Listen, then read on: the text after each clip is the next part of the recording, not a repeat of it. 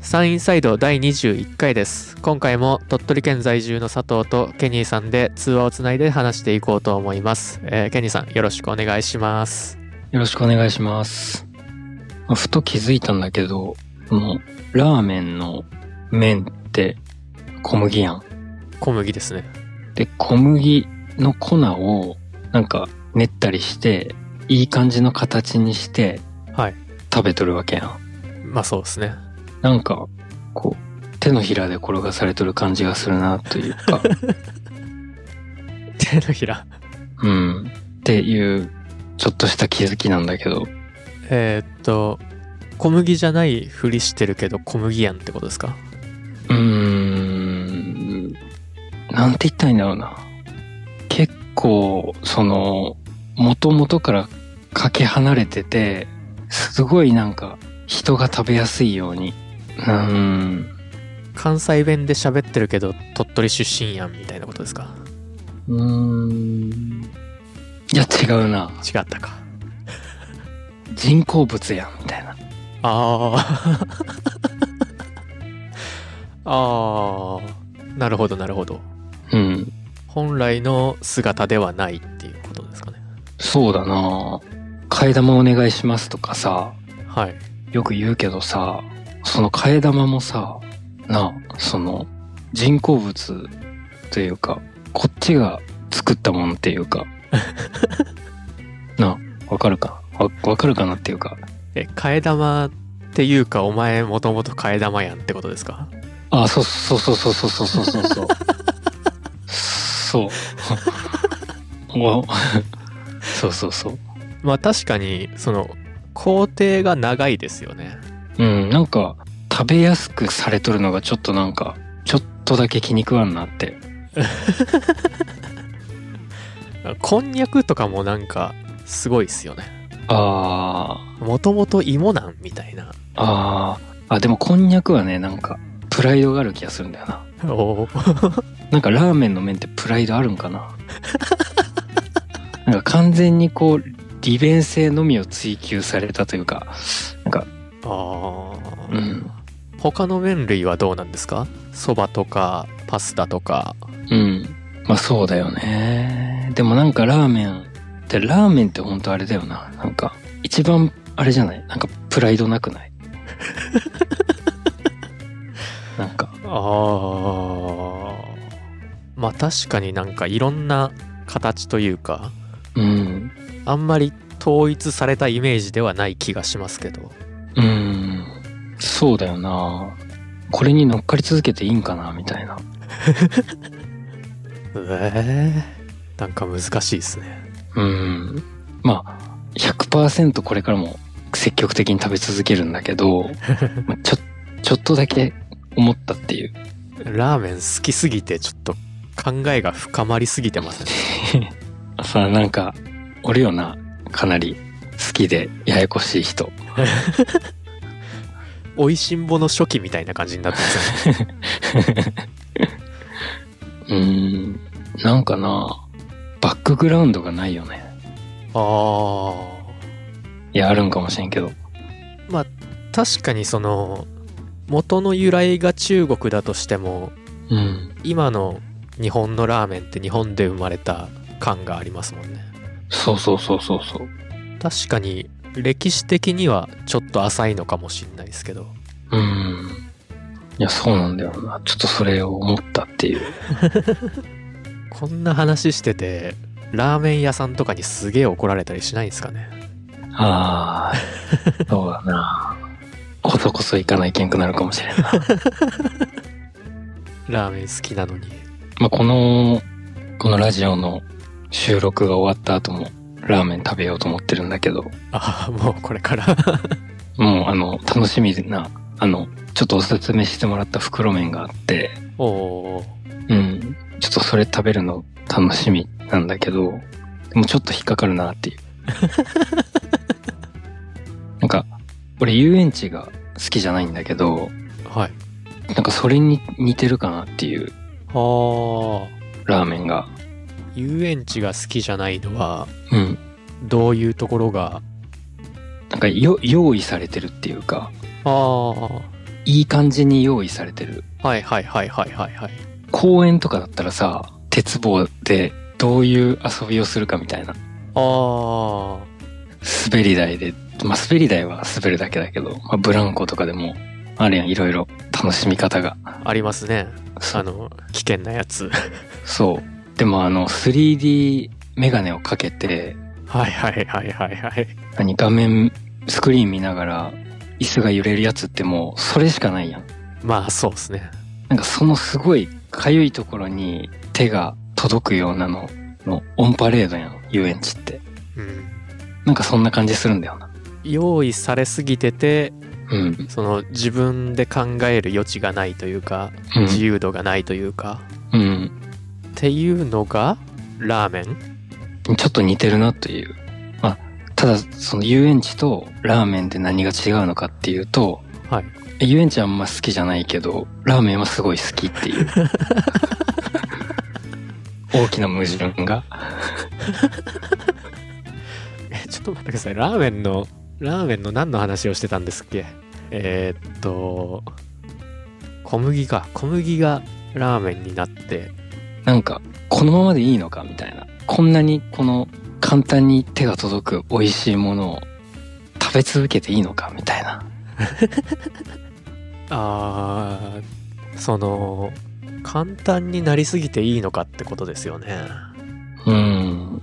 もうちょっと考える余地があったんじゃないかみたいなうん。すごいうまいやん、ラーメンって。でまあ値段もそこそこ安いしさ、その他の外食に比べたら、まあそうですねうん、大丈夫かみたいな。まあ俺結構大丈夫かって、なんか月1、2ぐらいで思うんだけど、ラーメンを食べすぎてですかいや、あのいろんなことに対して、そあの、あいろんなことに対してこれすごい、めっちゃいいけど大丈夫かみたいな。はいはいはいはいうん。あーなんか分かりそうでバシッとこないですねうん、まあ、ちょっとまとまってないんだけど、俺の中でも。それってなんかそのライトノベルばっかり読んでて大丈夫かみたいなことですかああ、そうそうそうそう。てかそういうニュアンスだと思うわ。そんな感じですよねうん、そうそうそう。なんか、おうん。ちょっと俺の中で、その、俺の中の頑固親父な部分がはいはいはいはい。囁いてるというか。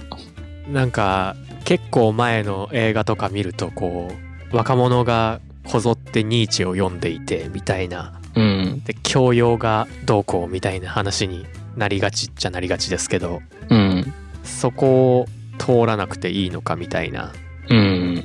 そこを、そうだね、そこを通らなくていいのかと、うん。そっちもある程度やっとかなくていいのかみたいな。なるほどもうこんなに面白かったらそればっかりになっちゃうけど、みたいな。なるほどなるほどもっとなんか、風情を感じたりとかさ、はいはいはいはいもう、家庭が楽しかったりとかさ、そういうのが、こう、 あーすっ飛ばして、 なるほどドカーンみたいな、あーなるほどドカーン、うめえみたいな、あー食ったみたいな。もう学生の頃に分かってたその日本史のあれこれとか数学の計算方法とか全部忘れたけどうん、今 YouTube ばっかり見ててそうい、いんだろうかそう、でも YouTube 面白いから見ちゃうみたいなそはう、そうそうそう、ああーそれをラーメンに感じたわけですねそう、なるほど数分前まで全然分かんなかったのがすごい腑に落ちましたうん、そうそうそう。人生哲学ですねうん。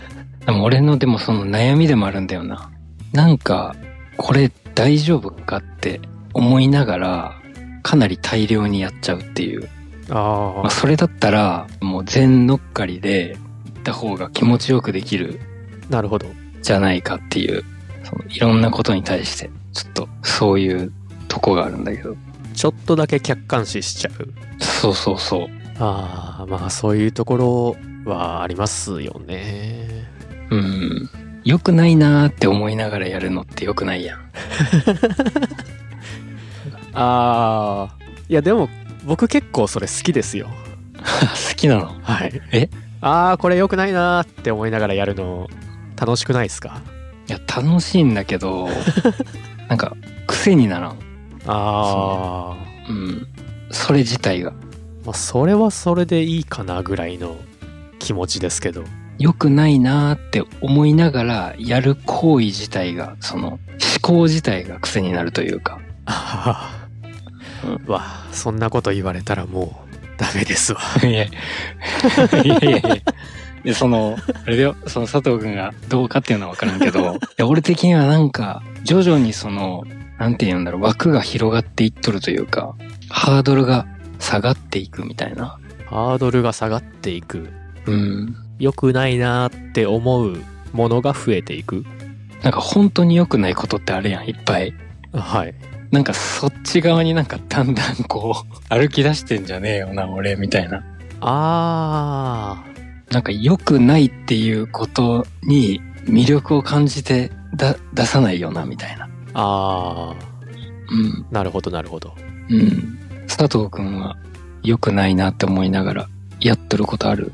まああれですねやらなきゃいけない作業はあるけどうん。ひたすら最近は「名探偵コナン」を読んでますねあこの時間にやろうって思ってた時間にやろっかなーって思った後あ。うい。んやでも今コナン面白いんだよなと思ってコナン読んでますねうん。 めっちゃわかるな。それってなんかずっとありませんそのまあテスト勉強をしなきゃいけない時にうん部屋の片付けするみたいなベタですけどうん。なんかずっとそれと付き合いながらうん。たまに乗ってたまに拒否してやってくもんだと思ってたんですけどうん。ああ。そうね。そこら辺をうまいこと、たまにこう、なんか気持ちよくなってみたり、はいはいたまにこう、律して頑張ってみたり、うんなんかそこら辺のコントロールが効いてたらいいと思うんだけどな。うんラーメンも律してみますかうん、めっちゃきつい。全然米よりきつい。うん、 なるほど。すごいな。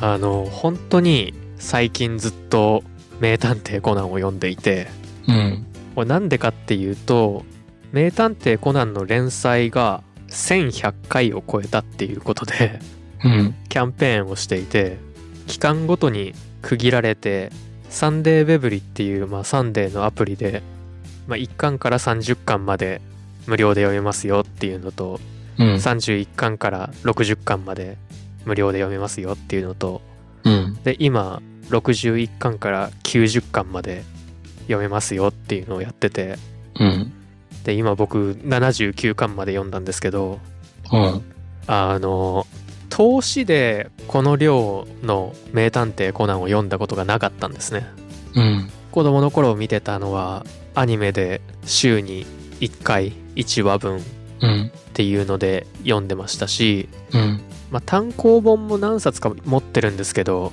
まあ続きだとそんなに持ってないんで、うん、まあ、途切れ途切れみたいな感じで読んでたんですけどうん、あの投資で読むとめちゃめちゃ面白いですそうなんめちゃめちゃテンポがいいですへえ、なんか、びっくりしたいそうなんだ。なんか、飽きそうな感じするけど。やなんかそうなんですよねでなんか黒ずくめの男たちとの関係みたいなのも、まあ、なかなかうん、進まないみたいな感じじゃないですかうん、でたまに出てきてちょっとだけ、うん、正体がバレそうになったりうん、黒ずくめの組織の誰かがこの人だって分かったりみたいなのが、うんまあ、、ちょっとずつ進む感じですけど、うん、で結構前はその黒ずくめの組織との話が進む話だけ集めたやつを作ってくれよって思ってたんですけど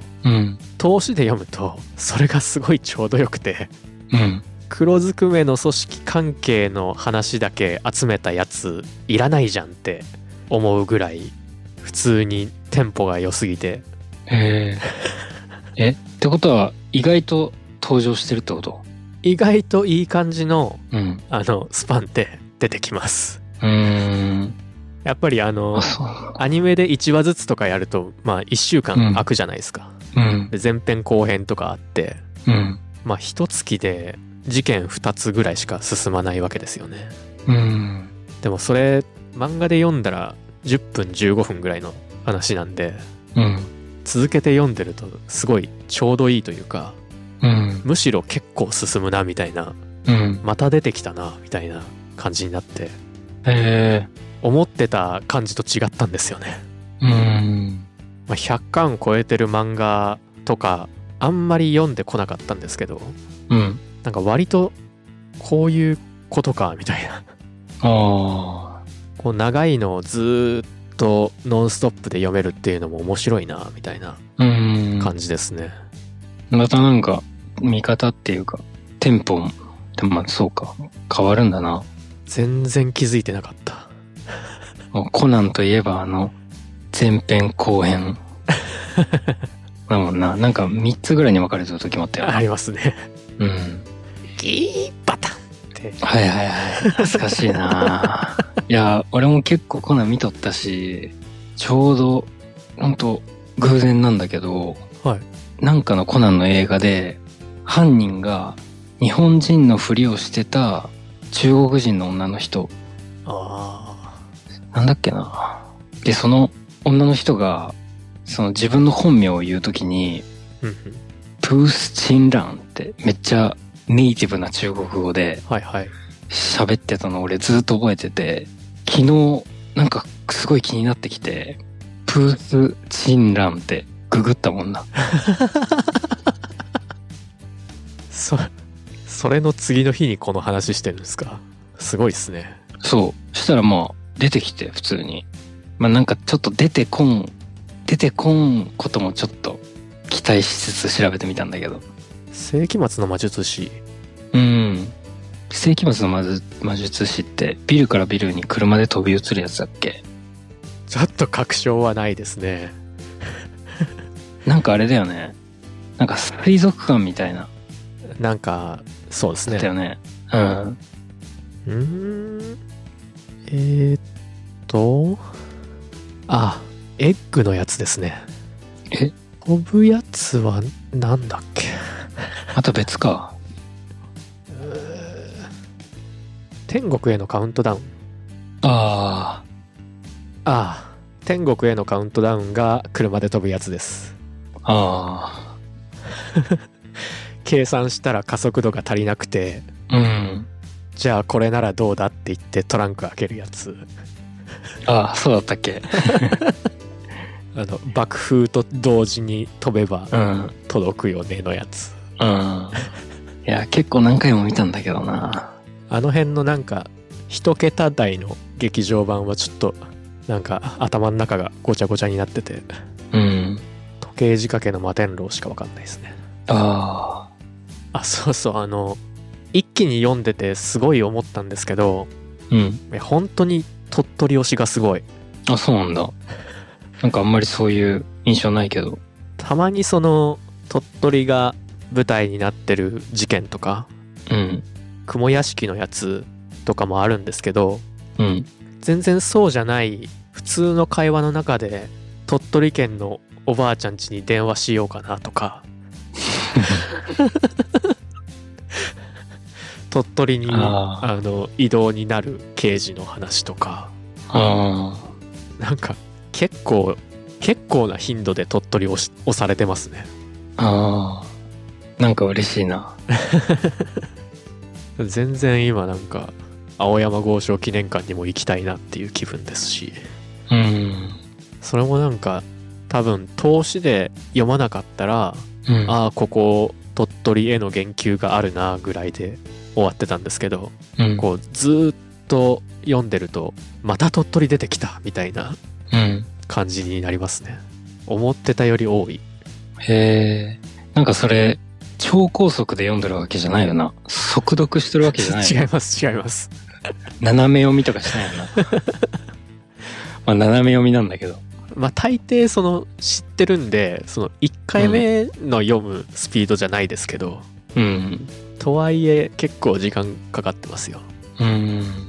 赤木なんとかって人ってわかるはいはい俺多分その人が出てきたぐらいでやめたんだよな。読むの。多分僕もそんな感じでしたねなんかね、英語の先生とか、はいはいはいはいバ、バス。あーうん。そこの、多分そこの間だな。やめたな。あー読んだばっかりだからすごいわかるあ、マジで。それな結構前前というかその ぶっ続けで読んでるんであれですけどあ、結構前なんだ。やっぱ。はいあそこから結構ありましたね黒幕は誰なんあー一番無理な質問じゃないですかその、どうするん黒幕誰にするんどうするんですかねっていうか決まってるんですかねいや、どうだろうね。え、本当に、もしかしたらこの人なんじゃないかみたいなのも、まだわからないの。いやーそれ考えながら読んでないんですよねああ、そうなんだ。別にうーんいや別にっていうほどじゃないですけどあんまり気になんないというかまあ、でも俺結構、そこだけは知りたいな。うん、確かに読んでなくても。う。うんなんか小学生の時に、高学年ぐらいの時に、はい黒幕ってアガサ博士らしいよってなんか、はいはいはいはい友達が言ってて、はいはいはいはいなんか、びっくりしすぎ、なんかこう、ちょっと深く考えていった、なんか人間不信になりそうな感覚があったもんな。なんかえみたいな。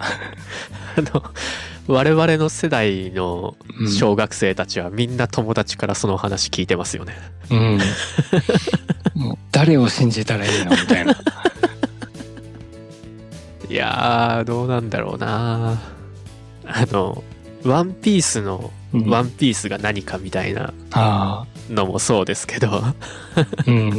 いや、でも、ちょっと、アガサ博士はさすがにちょっとトラウマになるね。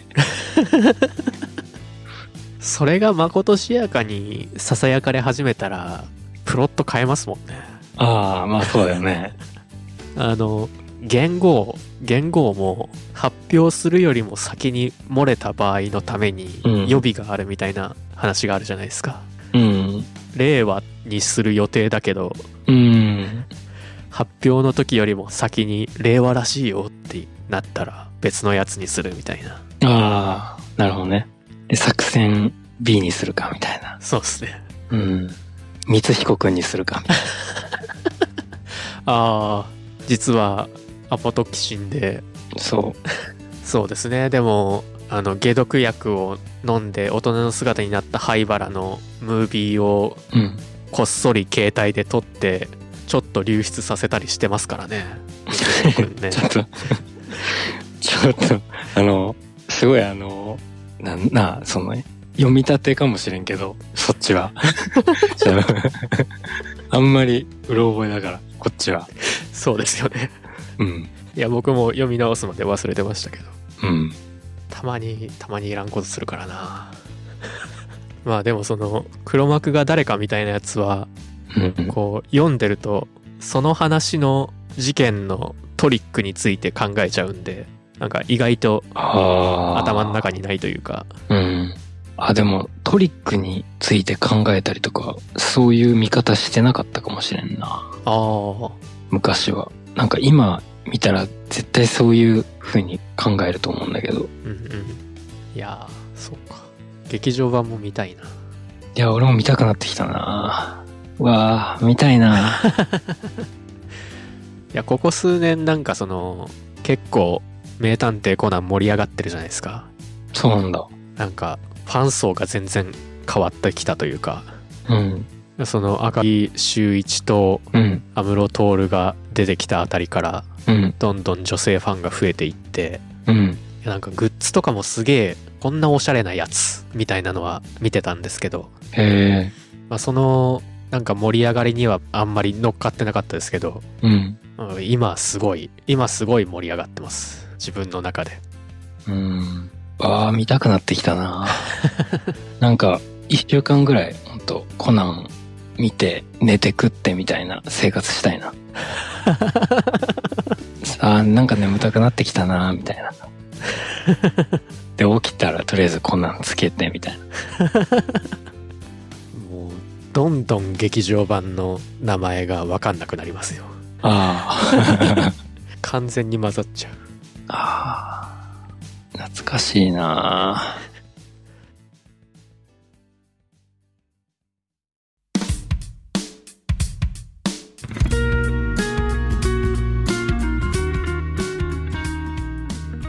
あの前回自分に影響を与えたベスト5以外の何かっていうのをうん。やりましたけど、うん。まあ、意外とその何か部分がスタンダードだったなっていう感想なんですけどうん。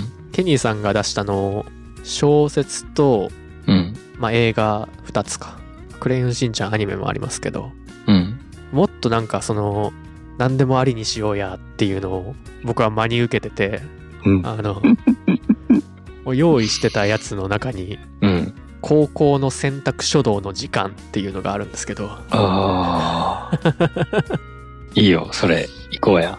こうあんまりその広げる時間はなさそうですけど、うん。まあ書道っていうかこう筆を使ってうん。何かするのってまあ小学校の何の時間書き方書写ですかね、うん。まあ、毛筆の時間が一番最初ででお手本通りに綺麗に書くみたいな感じじゃないですか。うん。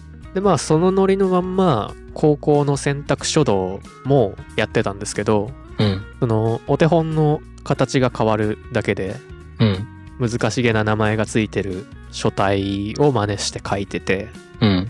でなんか最後の辺にうん。もうもうちょっと自由な感じでやりましょうみたいなうん。今までやったやつの中から好きな書体を選んでうん。で書く言葉も自由でいいですうん。みたいな感じの時があってうん。でまあ本当は線ここまでなんだけど、うん。まあ、その書いてる内容というかバランスみたいなのでうん。もっと言って跳ねるとかうん。なんかちょっと自由にやり始めた時にうん。あこれで良かったんじゃんって思ったんですよね。